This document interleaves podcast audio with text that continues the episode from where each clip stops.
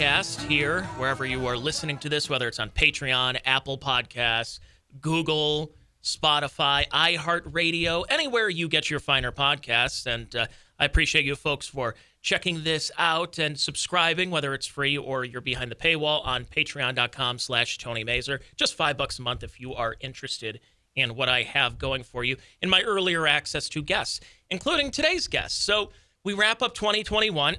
Last year was the very odd year, and it was hard to really wrap up a year that was kind of under this dark cloud. I mean, in 2021, it wasn't too good either, especially how it's ending right now uh, with a lot more cases that are popping up. But there, it's a little bit more normal right now than it was, say, a year ago.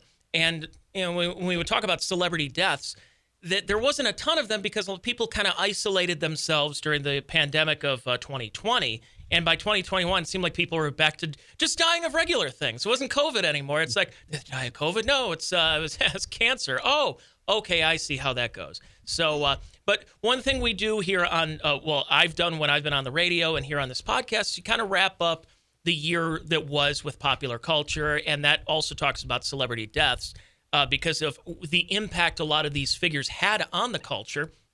And with me is the pop culture expert here in my area where I'm broadcasting from, and that's Bob Ethington, who recently retired not too long ago from the Akron uh, Summit County Public Library and uh, traveling the country, enjoying himself, him and his wife, just. Uh, uh, just getting out of Dodge and getting out of this cold weather for a little bit. Although I think you ran into some cold weather as well in some parts. But Bob, good to have you on.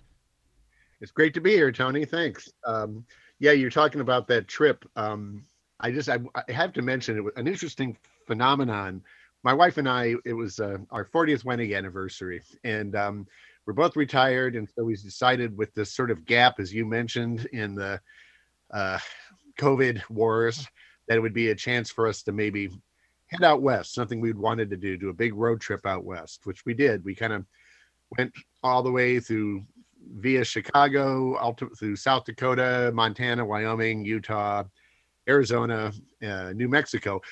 And the reason I bring this up is because what I found was the further west you went, the less COVID seemed to exist. it was, I mean, oh, until California, but it's where not, it ramps back up. It's kind of like when you're going over the mountains and you're yeah. like, oh, well, no, we're back here. But for the right. most part, really, yeah, it really seemed like as soon as you got out of Ohio that, uh, mm-hmm. or even not even out of Ohio, out of our area in Akron, as soon as you mm-hmm. go over into Medina County, it seemed like COVID was over.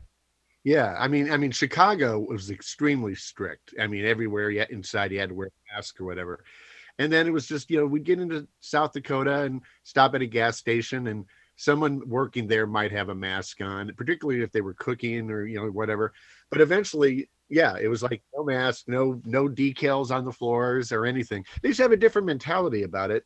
Partially I understand it because there's so few people out there. Yeah. you know, they're not on top of each other like we tend to be over here. But the one exception was New Mexico. And as I was heading towards New Mexico, and I'd set would tell people that they I, they'd always say the same thing. Oh, New Mexico, the liberal state. apparently, apparently the governor there's a Democrat, and so they do have more strict COVID rules. Whatever. I don't know. It was just it was just sort of a fascinating phenomenon to notice. And when you talk about pop culture in the COVID era, I think things that were going on uh, that kind of came out of last year because we we see, you know, there was Tiger King, there was uh, some of the streaming shows that popped up, but a lot of those were filmed before things shut down and the guidelines.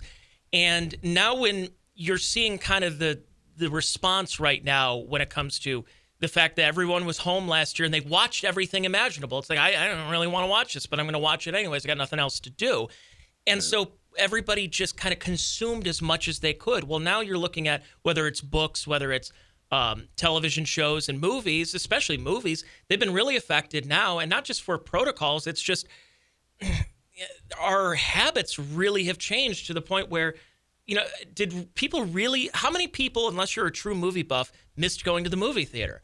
And yeah. now that the movie theaters are reopened now, still people are like, yeah, there's nothing really I want to go see anyway. So I'm just going to watch it at home.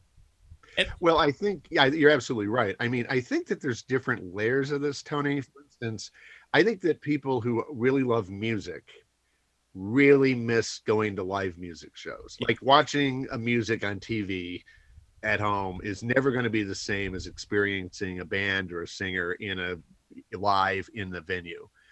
Movies, on the other hand, I think are in big trouble. Now, of course, movies have been in big trouble several times over this last century. You know, TV was going to kill, radio was going to kill them, TV was going to kill them. Um, you know, I mean, it, it's uh, repeatedly they've they've come up with these big challenges. But I mean, I just heard the other day that like the stock prices on several of the main movie chains, uh, you know, I think AMC was one, but um, you know, are really dropping because I mean, there's, I mean, investors just aren't seeing a future for him, and it's because of exactly what you said, and and in a way, it's kind of like the music industry.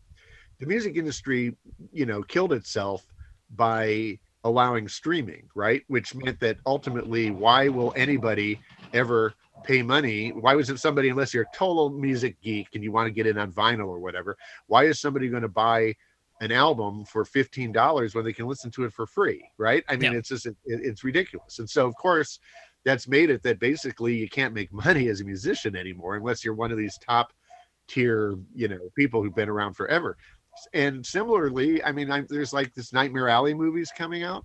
Well, it's going to be on HBO Max the day it plays at a theater.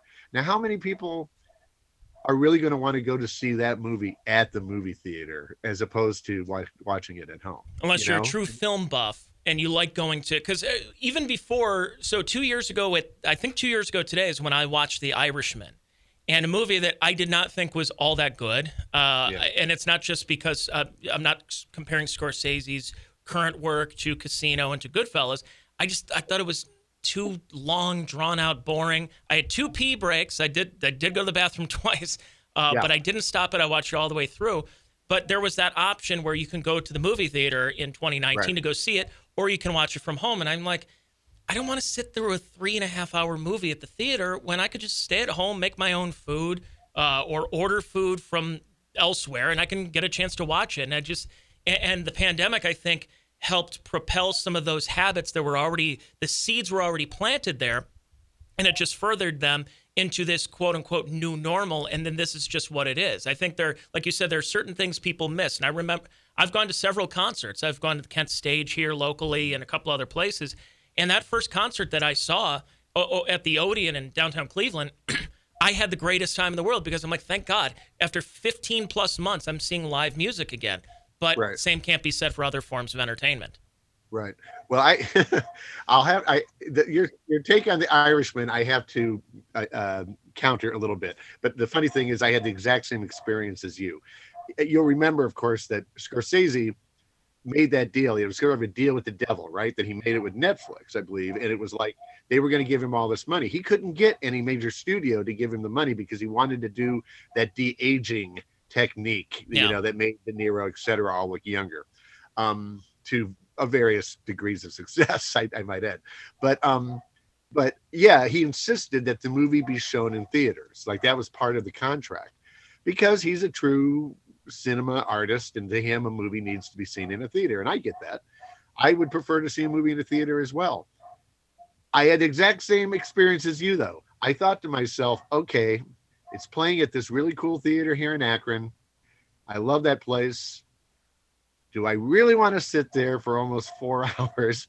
And I am. I am a I'm a purist in the sense that I can't stand. I'm one of those people who like I can't stand if I miss the like the credit, you know, the beginning of a movie. I mean, I have to see the whole thing beginning to end, and so it's like, yeah, I was like, uh, I think I'm just gonna watch this at home. You know, I I can pause it if I need to. I can, you know, and like you say, you know, make your own food or whatever. I just think that the whole world it, it's just it, it's it's basically it's covid has met technology to move us to this place technology now exists that you can do virtually anything, experience anything on your phone, anywhere you are.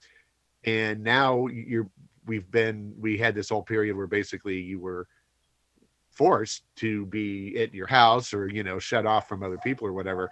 But that was the outlet. That was the outlet. And coming out of this now i think people are going to be they were moving in that direction anyway. And i think that this is sort of fast forwarded that. You know what I mean? There, I mean, I, there was that time, and you're obviously you remember the days of MTV at the beginning, and the, you know, video killed the radio stars. It's going to kill radio, yeah. and ultimately it didn't. Radio survived. Radio's problem is it did not adapt over time by the millennium, and they weren't able to get streaming on their website, and they they, they just didn't really have the foresight. And uh, you know, MTV kind of helped push that at the beginning, but there still was a little bit of that time where you're like, no, no, no, I still like getting an album. I'm getting a cassette tape. I'm getting a CD player, uh, and I want to want to get a chance to listen to this from home, and then you know I get to the full album. Nowadays, mm-hmm. full albums are just not much of a thing. You just see, you know, people putting out uh, singles. So sure. it's not even just music. It's it's also, or I mean, movies. It's music too, where it's the streaming. The streaming services they're making like nothing. So they're based right. and because when you talk about is music suffering, is music worse today than it was at one time? And the truth is, it is, but it's not not just because of one of those okay boomer things things were better in my day it was because right. they're making no money from it now so why should they put the effort now conventional wisdom is you should put the effort in anyways even if you're not getting paid for it for art for art's sake however right. if you're an established artist why are you going to put out great music like the foo fighters for example arguably mm-hmm. the biggest rock band in the country right now uh, and of the last probably decade and a half but their new music you know, who's really clamoring for new Foo Fighters? You want to hear stuff from 95, 97, right. 99, 2002. Right. You don't really want to hear new, but they have to put something out there because it's a marketing tool. And it almost seems like some of these television shows are, are doing the same thing where they're not going to, you're not going to make a ton of money sending it to Netflix or to Hulu, but hmm. it's a, it's just another vehicle of getting your stuff out there.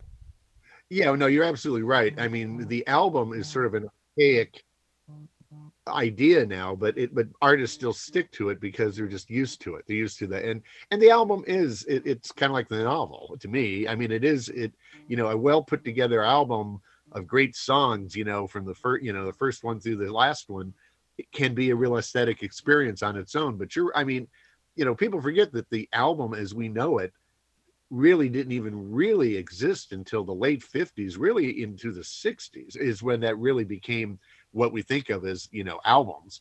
And so you're talking 60s 70s 80s 90s it's like a 40 year thing but you know it's already eh, i mean it's already dissipating. And really like i er, mentioned earlier i mean i heard an interview with little steven from springsteen's east street band and and he was talking about how yeah you know he they're like he's lucky. He's like part with springsteen. He's one of the last of the dinosaurs because these are those are the only bands that can make like a, like a good like really great living by going on tour because people would still go out to see U2 and Bruce Springsteen, um, Foo Fighters, as you mentioned. You know, there's a few other bands that fit that criteria. But exactly like you say, Tony, when you go, if somebody goes to see Bruce Springsteen, yeah, he's going to have some new album. You're really hoping he only plays like one or two songs off it, because yeah. what people are going to hear is "Born to Run," you know, "In "The River" and songs like that. I mean, his that code's career, his legend is based on you know his first five or six albums.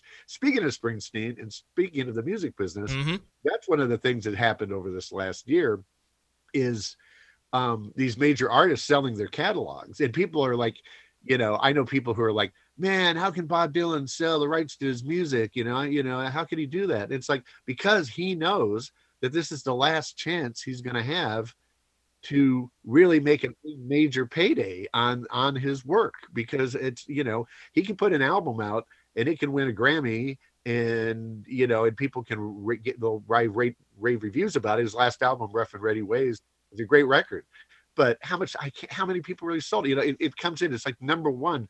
A number one album now is something that sells like twenty thousand copies. Yeah. You know, it used to be a million copies, or two million, three million, five million. So it's you know, it's just a different time. And I just and I saw to bring this all full circle. I just saw last night that there Springsteen. I think Dylan sold his for a hundred million dollars, a little or a little over that, and people are like, "Wow, that's crazy."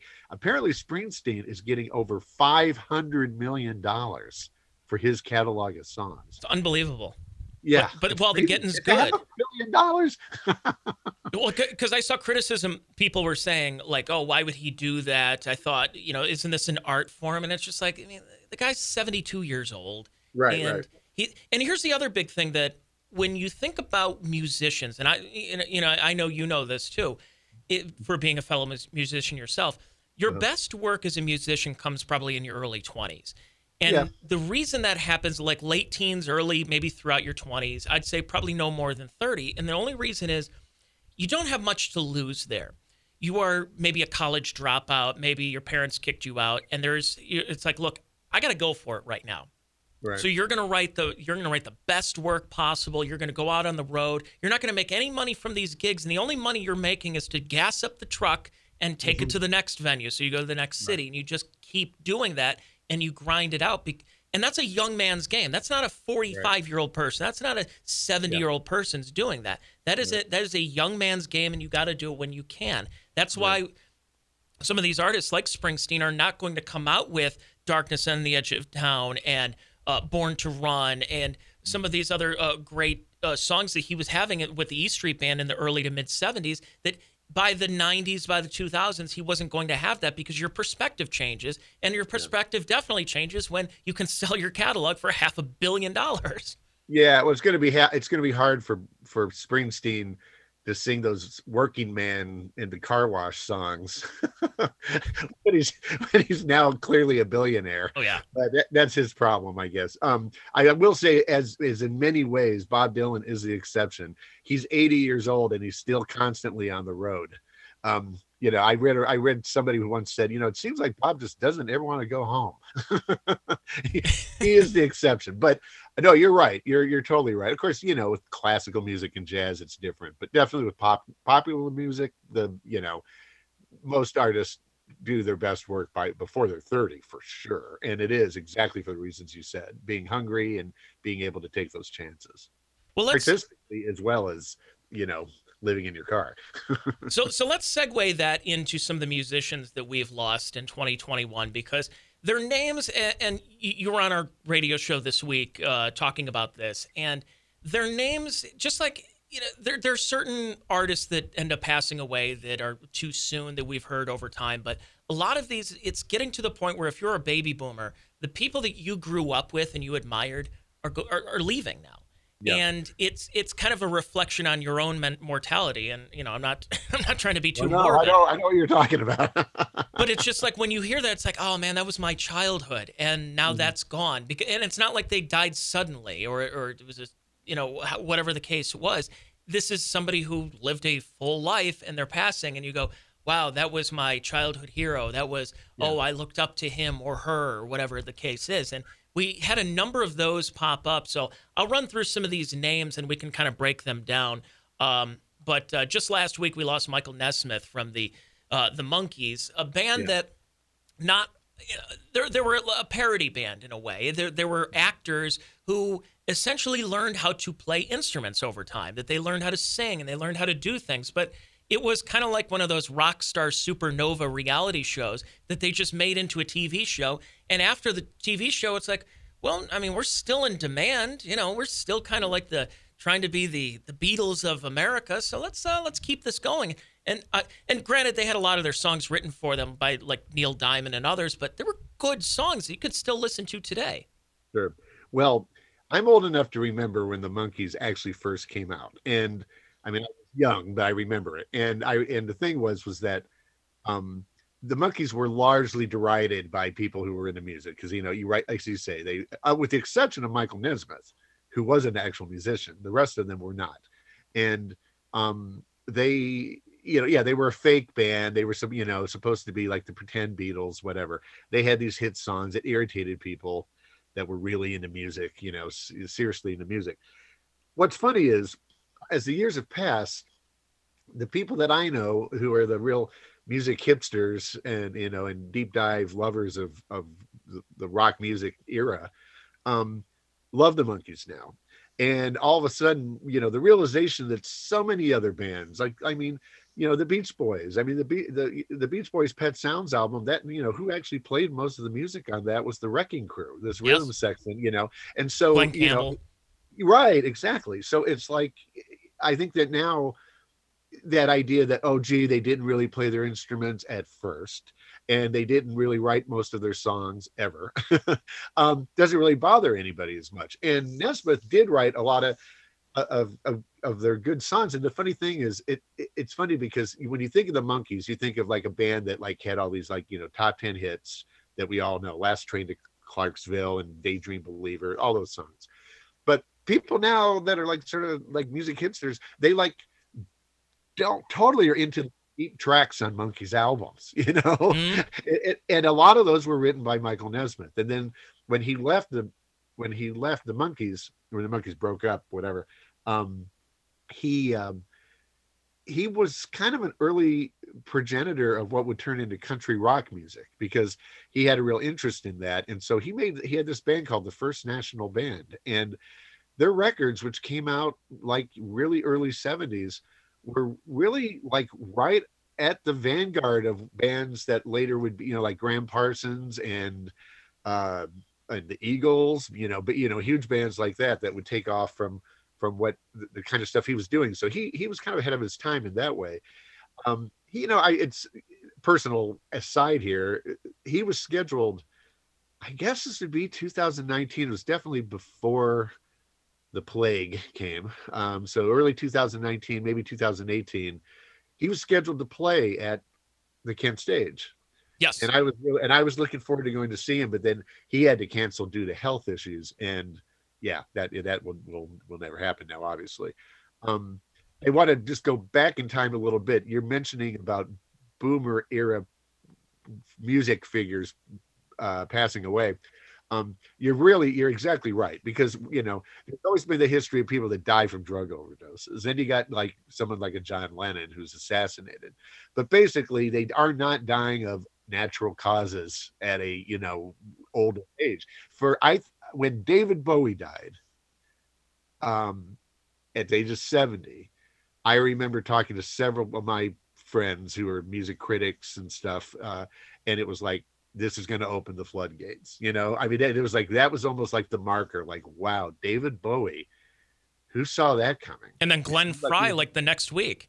Yeah, yeah, yeah. Right, exactly. And so, yeah, you're exactly right. When you look at some of these, the people who passed away in this last year, I mean, there are the sadly the you know occasional drug uh, OD or whatever, but yeah, a lot of them it's just well, I mean, a perfect example is Charlie Watts, right? yes, that's what I was going to get to next. yeah, yeah.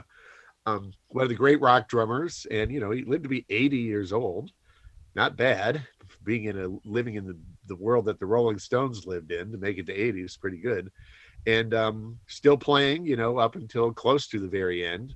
Um, and uh yeah, it, it still kind of takes it takes you by surprise, you know. And it's like that's the case with Nesmith. I've been surprised by how many people are like, "Oh, this is such sad, tragic news. It's so terrible." Well, it, I mean, uh, any death is. Nesmith was seventy-eight. You know, he had a, that's a decent run, and uh, I just think it's because these people are part of our lives. You know, they're mm-hmm. such a part of our our our our youth maybe and then you know just you know it's just it's when they are leaving us like that it's uh yeah it, well i guess it, it kind of reminds you of your own mortality as you were hinting earlier. You, you were mentioning uh, on the radio with us earlier this week about charlie watts because you you lean towards and i think true um I, I guess passionate drummers look to the jazz drummers. So you look to the gene krupas you look to the uh, you know, the Buddy Riches, and uh, even to yeah. this day, I mean, some of the best jazz drum- drummers are, are, jazz drummers originally, like Danny Carey from the band Tool,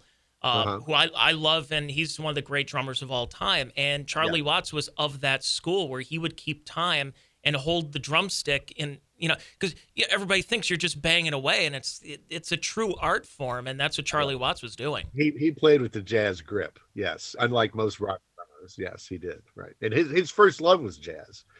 He, he actually had in those occasional interim periods where the Stones weren't getting along or there were gaps for whatever reason and they're putting out albums. He had a jazz band of his own, actually made of two or three records, I think. And then a couple of, uh, I, I got a bunch of these and, you know, I can go through them a little quicker. Um, but we, we could spend some time on them. Uh, one of them is a local guy that we've we've known in this area for a long time. That was Michael Stanley, who passed away yeah. uh, back in March. And I actually worked with Michael Stanley at WNCX many years ago, and I got to know him a little bit. He was uh, what it would always be funny because I was in one studio, I was in the sister station, and he was next door, and he would he would work afternoon drive, and Michael Stanley had a pretty nice living at that point because at this at this time in radio, you don't really need to do too much if you're a DJ. So he would do a lot of sales appearances and he would do a lot of promotional things and do live reads. But he'd be bored a lot in the studio. He'd play he'd play card games on the on the computer and different things. So he would pop into our studio and we'd always joke he was like Benson from uh, Soap, where he would pop into the studio and tell like a really dirty joke and then by the time we're, we're all starting to laugh because of the absurdity of not only the joke, but Michael Stanley telling such an absurd joke that by the time we're done laughing, he's already in his studio and the door closed. So it's just he'd pop in, dirty joke, we're laughing, and it's like he's back on the air uh, introducing a Van Halen record. It was hilarious. I have a funny story. It'll involve me dropping a name of a friend of mine, but I have a funny. Whenever I think of Michael Stanley, I always think of this. Um, you know, famously, Michael Stanley sold out. He has the record for like selling out Blossom shows. Uh, I don't know if you know that. Yeah, it was like four in a row back in the uh, 1982. Right, right.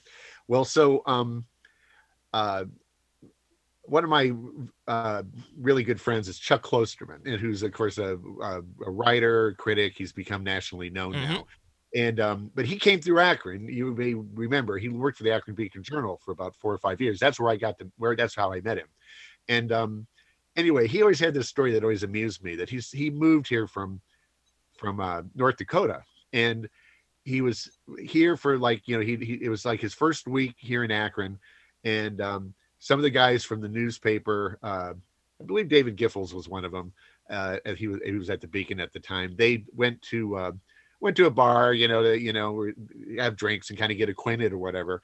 And uh, Chuck said you know well you know I'm going to go I'll go to the jukebox and uh, uh, you know I'm going to play some music. And he goes to the jukebox and he's like, there's like four Michael Stanley albums on Michael Stanley band albums on in this jukebox, and he's like, who is this band? You know, his job is to write about rock music and pop, you know, pop music. And he's like, I've never heard of this band. And there's like, there's, you know, 20 possibilities of albums to play on this jukebox, and like four of them are this MSB. yep. And I just thought that was funny because it was the weirdest thing about Michael Stanley. We mentioned Springsteen earlier. Michael Stanley, at his height, kind of had sort of a Springsteen quality, right? I mean, his songs were about working people, Cleveland, you know, or, or that that kind of zeitgeist, if you will. And he was, um, and he was so huge locally and yet he never could really quite broke out nationally. And in a way, that I'm sure that had to drive him nuts because the label supported him pretty much. They put out that double album, Stage Pass. That's what all they that's what they used to do back in the day to break bands. Frampton Comes Alive, you know, Cheap Trick, Live in Budokan. They would put out like a live album to break these bands that had had made several records that hadn't really taken off. And and, and had a lot of guest musicians like Joe Walsh that was on there and yeah, uh, Joe Vitale and everybody. Yeah yeah, yeah. He had connections. So, um, but yeah, everything I've always heard about him was that he was an interesting guy and a pretty and a really nice guy too. So I know a lot of people were very. That, that was kind of the local Northeast Ohio version of Bowie dying. I mean, I think that was he was a huge part of a lot of a whole generation's uh, youth. Yeah, for a lot of people who don't know who Michael Stanley might be listening to this outside of Cleveland, uh, pick your, you know, whether you're in Pittsburgh and you have Donnie Iris, or if you're living in LA and there's a an artist that you thought that this local guy that was going to make it big and did some touring. I mean, there's Michael Stanley. There's video of him and his band on uh, Bandstand with Dick Clark.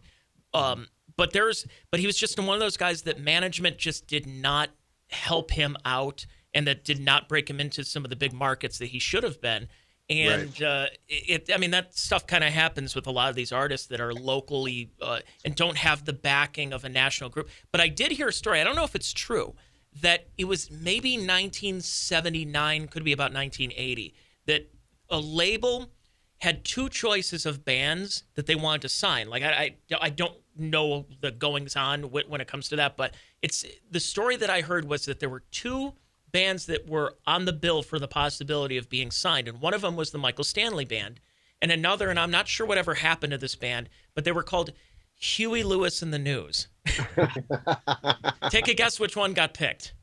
right, right, right. So The funny thing though is is that I could see I could have seen that going either way. I mean, those bands had similarities. Oh know? yeah, I mean, It- it- as much as a lot of the horn section was going on in Huey Lewis, especially what what they became.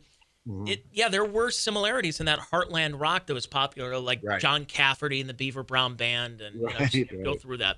Um, Southside Johnny. a couple of more we'll go through. Let's see, we lost uh, DMX uh, at an early age, had drug problems and uh, financial problems, and uh, pro- Biz as well. Mary Wilson. Uh, we lost Dusty Hill from ZZ Top. Did you ever get to see ZZ Top live?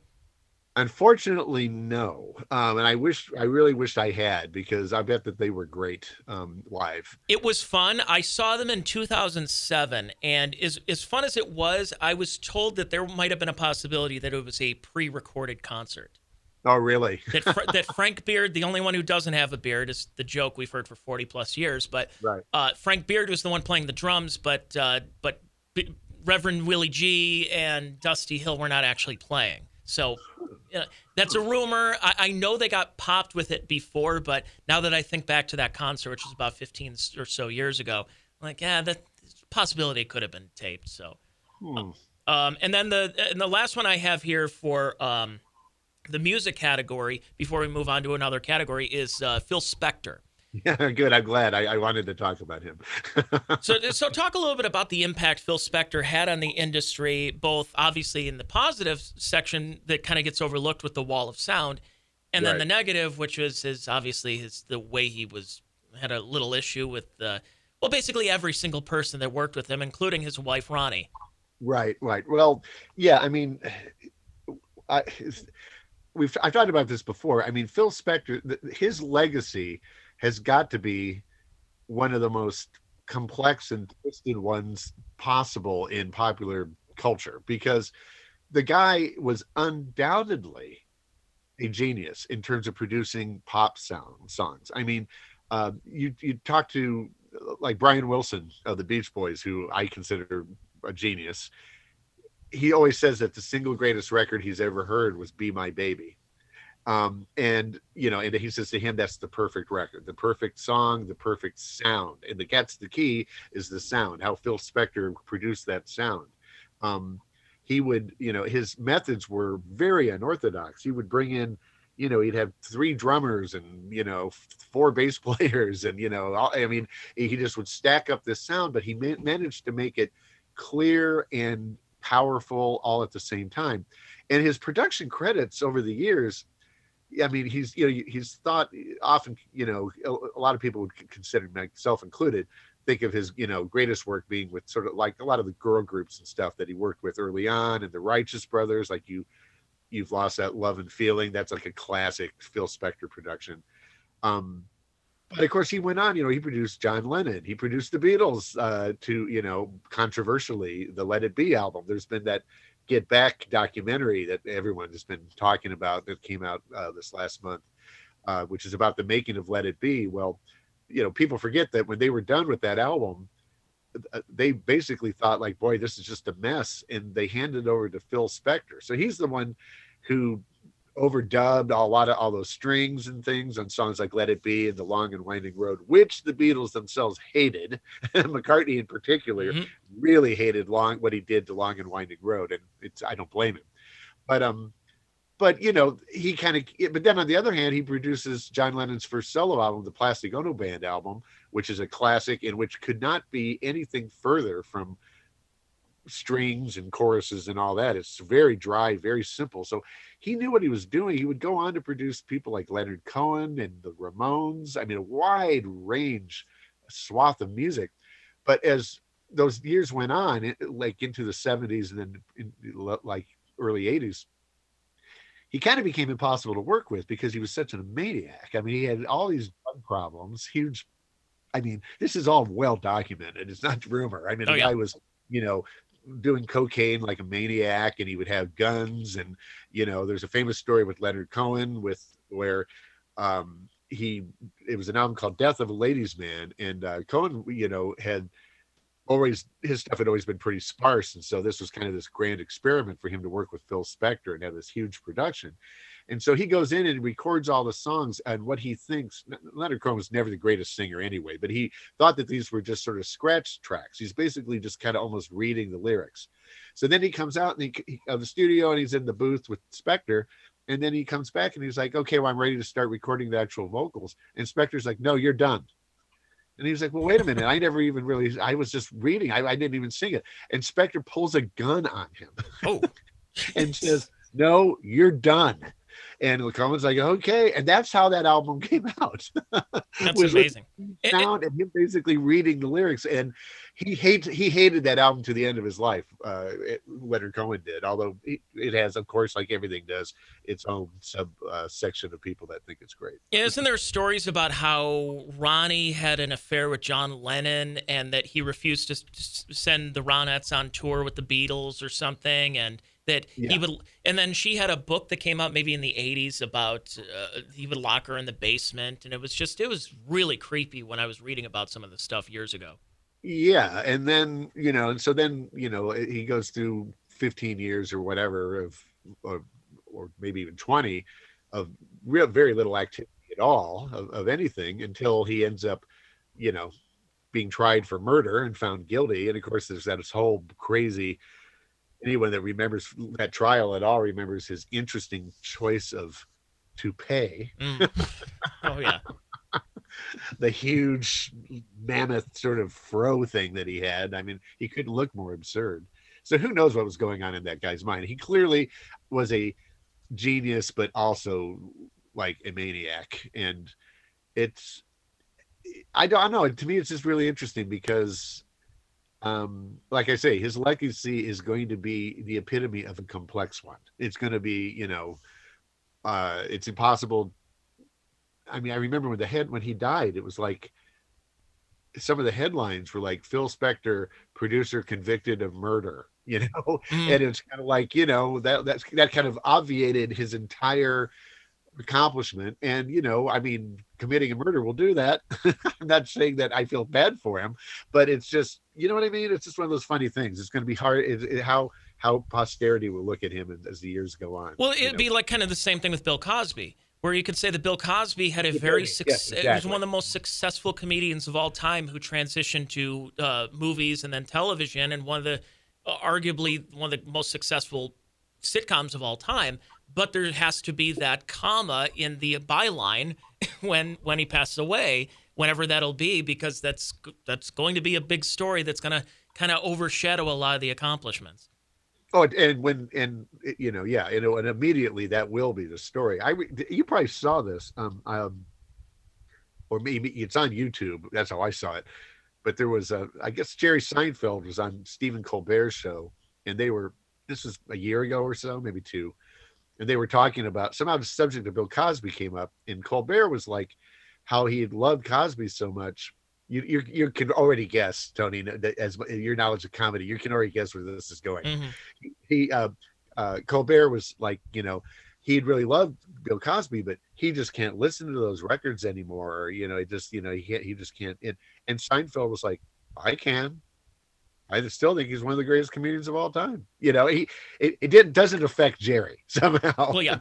Well, that's the thing is the the separation from the art from the artist, and I think yeah. a lot of people, especially nowadays, have a very tough time of differentiating the two. Like Louis C.K. is still one of my favorite comedians.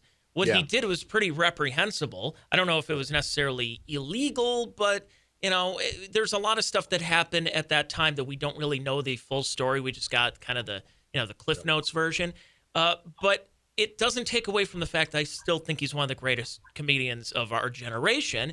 It's mm-hmm. just, yeah, there is going to be that image and the unfortunate image of Louis C.K. Now, with Bill Cosby, yeah, it is difficult for a lot of people to separate that.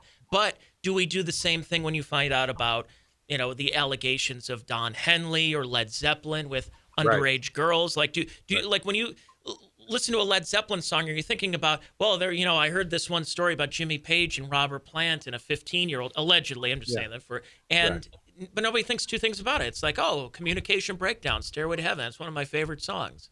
It's, yeah. it's odd how in some ways we can separate it, but others we can't. But maybe that's just because of the morality. And, and Phil Spector's a good example for it because a lot of people don't realize some of their greatest songs, the, some of the greatest songs of all time were created by somebody who is this horrific human being. Yeah, yeah. I think that there's sort of a a this may change, but I think that there's I wouldn't be surprised if it changes. but I think that there's sort of this um statute of limitations on popular music. Like I think that like if you have indulged in that kind of behavior from maybe I'm just going to throw this out. I'm not being precise here, but in that kind of behavior of overt, obvious uh, sexual improprieties, what mm. have you, from say like the like year 2000 on, you're probably going to get in really big trouble. Oh yeah. I think that there's sort of like, I mean, I think that you know, you mentioned Led Zeppelin. I mean, okay, how about the Rolling Stones? You know, I mean, you know, I mean, the reality is the you know the Beatles always seem like the clean cut guys, but if you really read about them, it's quite a different story. Especially John Lennon.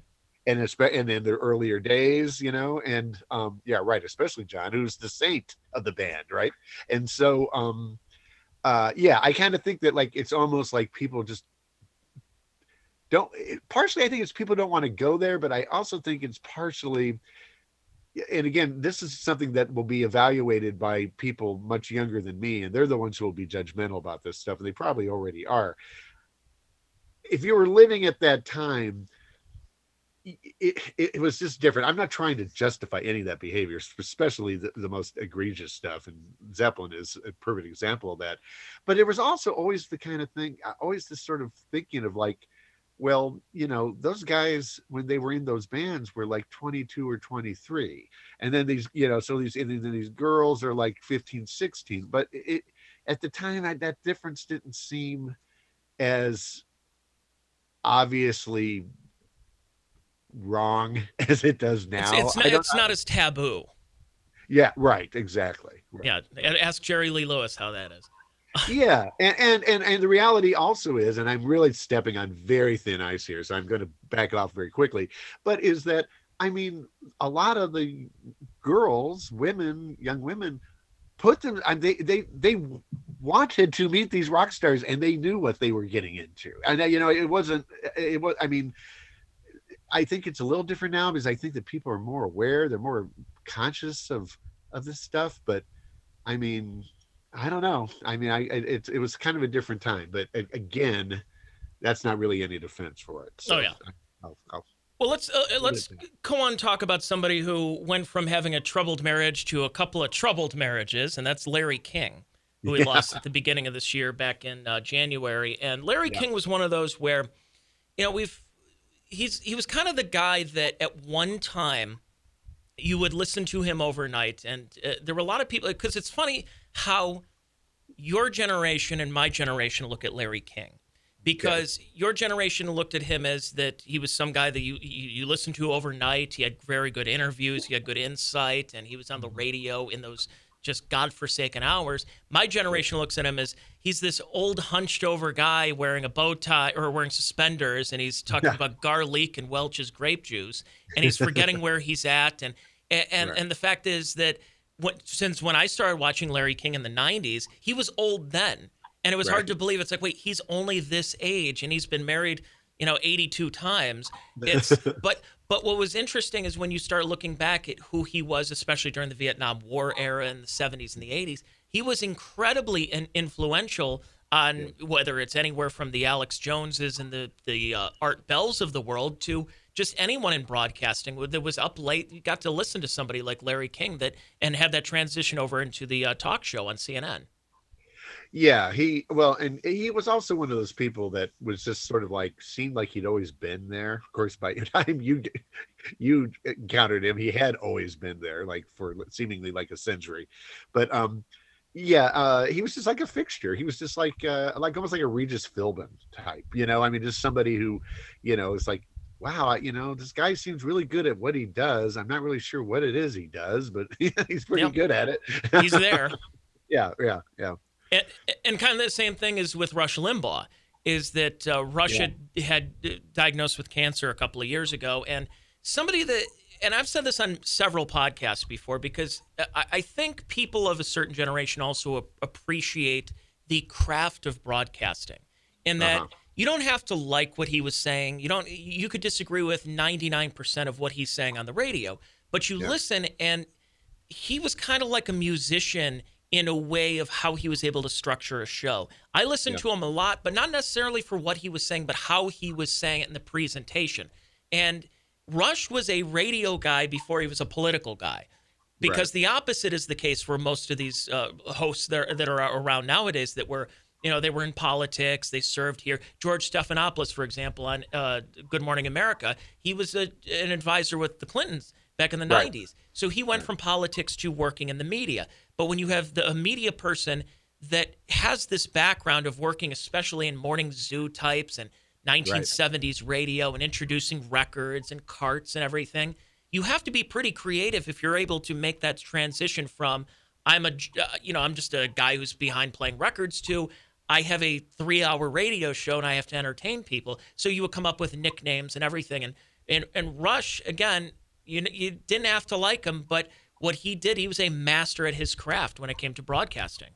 I agree with you completely. I mean, I found it in kind of impossible to listen to him over the like in the last five or six years Mhm. as our politics became so divisive.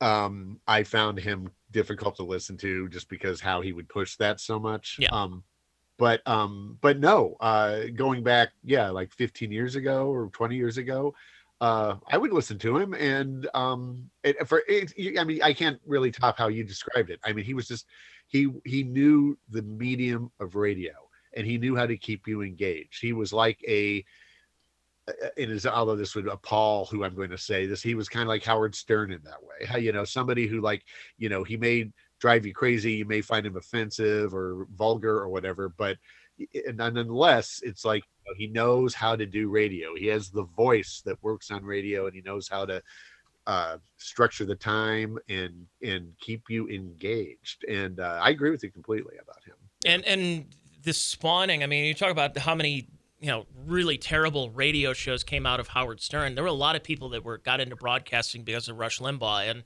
and you you saw it in the immediate aftermath with Sean Hannity, Michael Savage, Glenn Beck, a lot of these top radio shows because of after the Fairness Doctrine was repealed in 1987 that you and you saw somebody that well how can conser- uh, conservative uh, this blowhard go up there and you know but he did it and he was the most listened to radio show for uh, the better part of probably two plus decades I would say. So he was I mean he was incredible at his craft um, I, I'm bearing the lead because I want to get to a couple of these uh, for the part two of the podcast but let's go with some of these authors that we lost. And and three of them were that that I wanted to mention up top here were uh, just they were giants in their field and they lived really long lives. I mean, these authors, boy, when when I heard Beverly Cleary passed away at the age of 104 and Yeah. Eric Carle was in his 90s. Now Eric Yeah. Carle did the very hungry caterpillar that I think everyone my age and probably way before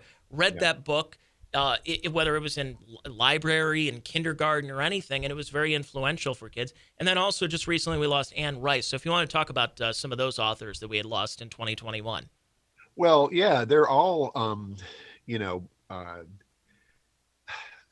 people that had like, I mean, Beverly Cleary. I mean, she's just been, she had, she's like everything we've been saying about Larry King times three. I mean, she'd been around forever, and people loved her writing, loved her stuff. Eric Carle's the same way.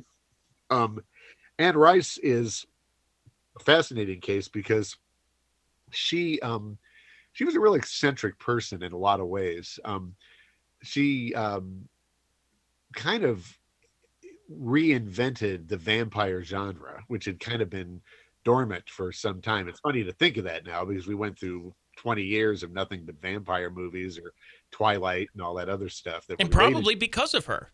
and well, yes, she was definitely the progenitor of it. There's no doubt about it. Interview with the Vampire, her first novel, was really set that whole thing off, and um, and uh, in her early, it's, it's often the case with genre writers. Uh, I'll, I could get in trouble saying this with some people, but like like a Stephen King, for instance, or a John Grisham. Um, you know, this goes back in a way to what we were talking about with uh, pop pop musicians making their best music when they're younger. I mean, you know, the, these people's careers generally tend to be based on those early books, right? I mean, I, I will talk to somebody who's a Stephen King fan and they'll say, like, oh, I love Stephen King. You know, did you read his latest book? It's really great and all that. But inevitably, they always go back to Salem's Lot or The Shining, you know, as being the books that they really love.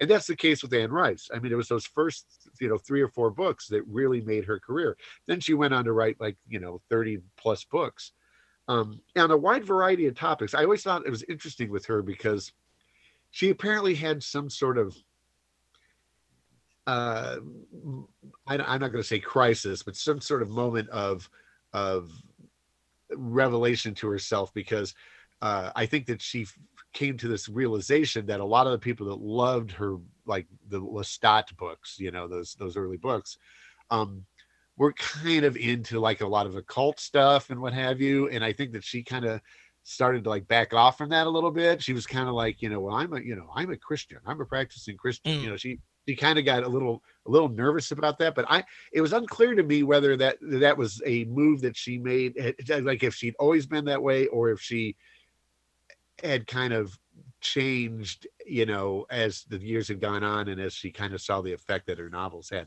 I'm not really sure about that. It's kind of a Sinead O'Connor thing, you know? Yeah. like all of a sudden she's a monk or whatever, or a nun or whatever. But um uh but yeah, Anne Rice, um she uh you know she kept putting the books out and people still loved loved her writing and i think that she was as a genre writer a a at her best, a a very good literary writer. I'm going to go through some of these sports figures, and then we'll do part two of the podcast that we lost here. Uh, Lee Elder, who was the first uh, black golfer to golf at the Masters. Bobby yeah. Bowden, one of the great college football coaches of all time. Uh, that's not named Urban Meyer, but that's a different story. His career was killed, but not him uh, this past year, Urban Meyer. Jim Mudcat Grant, a great yeah. pitcher. Elgin Baylor. Uh, Leon Spinks lost him. John Chaney. Don Sutton, who won 300 plus games in Major League Baseball. Um, uh, uh, Tommy Lasorda, one of the great managers, a guy right. that seemed like he looked about 80 for about 80 years. And yeah, he had uh, that he had that Walter Matthau thing going. yeah, he really did. For whatever reason, I noticed that the baseball managers, some some of the great managers, always looked old. Like Sparky Anderson looked like yeah. he was a cadaver, and even when he was young, yeah, right, right. Johnny Oates, a lot of those guys. Um, yeah. Uh, Marty Schottenheimer, former Browns, Chiefs, uh, well, at the time they were known as the Redskins, and the Chargers right. coach uh, uh had passed away. He had suffered from, I believe, Alzheimer's for a long time. Yeah. Uh, yeah. Just last week, when we're recording this, Demaryius Thomas died. And yeah. Uh, apparently, he had a car accident a couple of years ago, and this was kind of complications from an accident that he had. Only 33 years old. Uh, yeah, because I, I, had heard that he they said he had died from a seizure, and I, I, didn't understand what that was all about. So that's what that was related to was a that, car, or they think anyway. car yeah, accident. I mean the conspiracy theorists think it could be COVID vaccine, but uh, there isn't really anything right. to. The, the tinfoil hat's not in my studio right now. Okay. uh, the uh, boxer Marvelous Marvin Hagler passed away, mm. and uh, right uh, actually the same weekend, I believe the day before Larry King died, was Hank Aaron.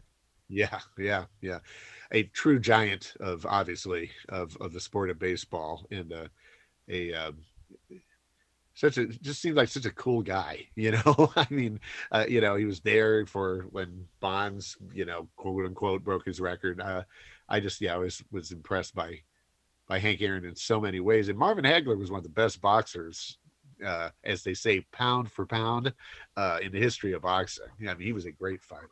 Yeah, yeah. I, I never got a chance to meet Hank Aaron. Uh, out of this list, I've seen Marty Schottenheimer. I walked past him. I didn't get a chance to meet Hank Aaron. He was in Cleveland. Now, he was a big time Browns fan because he was friends with Jim Brown. And okay. during the 1970s and 80s, after his uh, playing career ended, he would dress incognito and sit in the dog pound. Oh wow! And he would sit in the dog pound all the way up until you know into the 90s until the Browns moved to Baltimore and no one knew it was him. Like no one I knew that Hank Aaron that it was just like, oh, it's just another Browns fan. And it's like, no, yeah. it's one of the greatest baseball players to ever live. The home run king is sitting next to you while you're, you know, drinking your POC beer, your two three beer in the dog pound.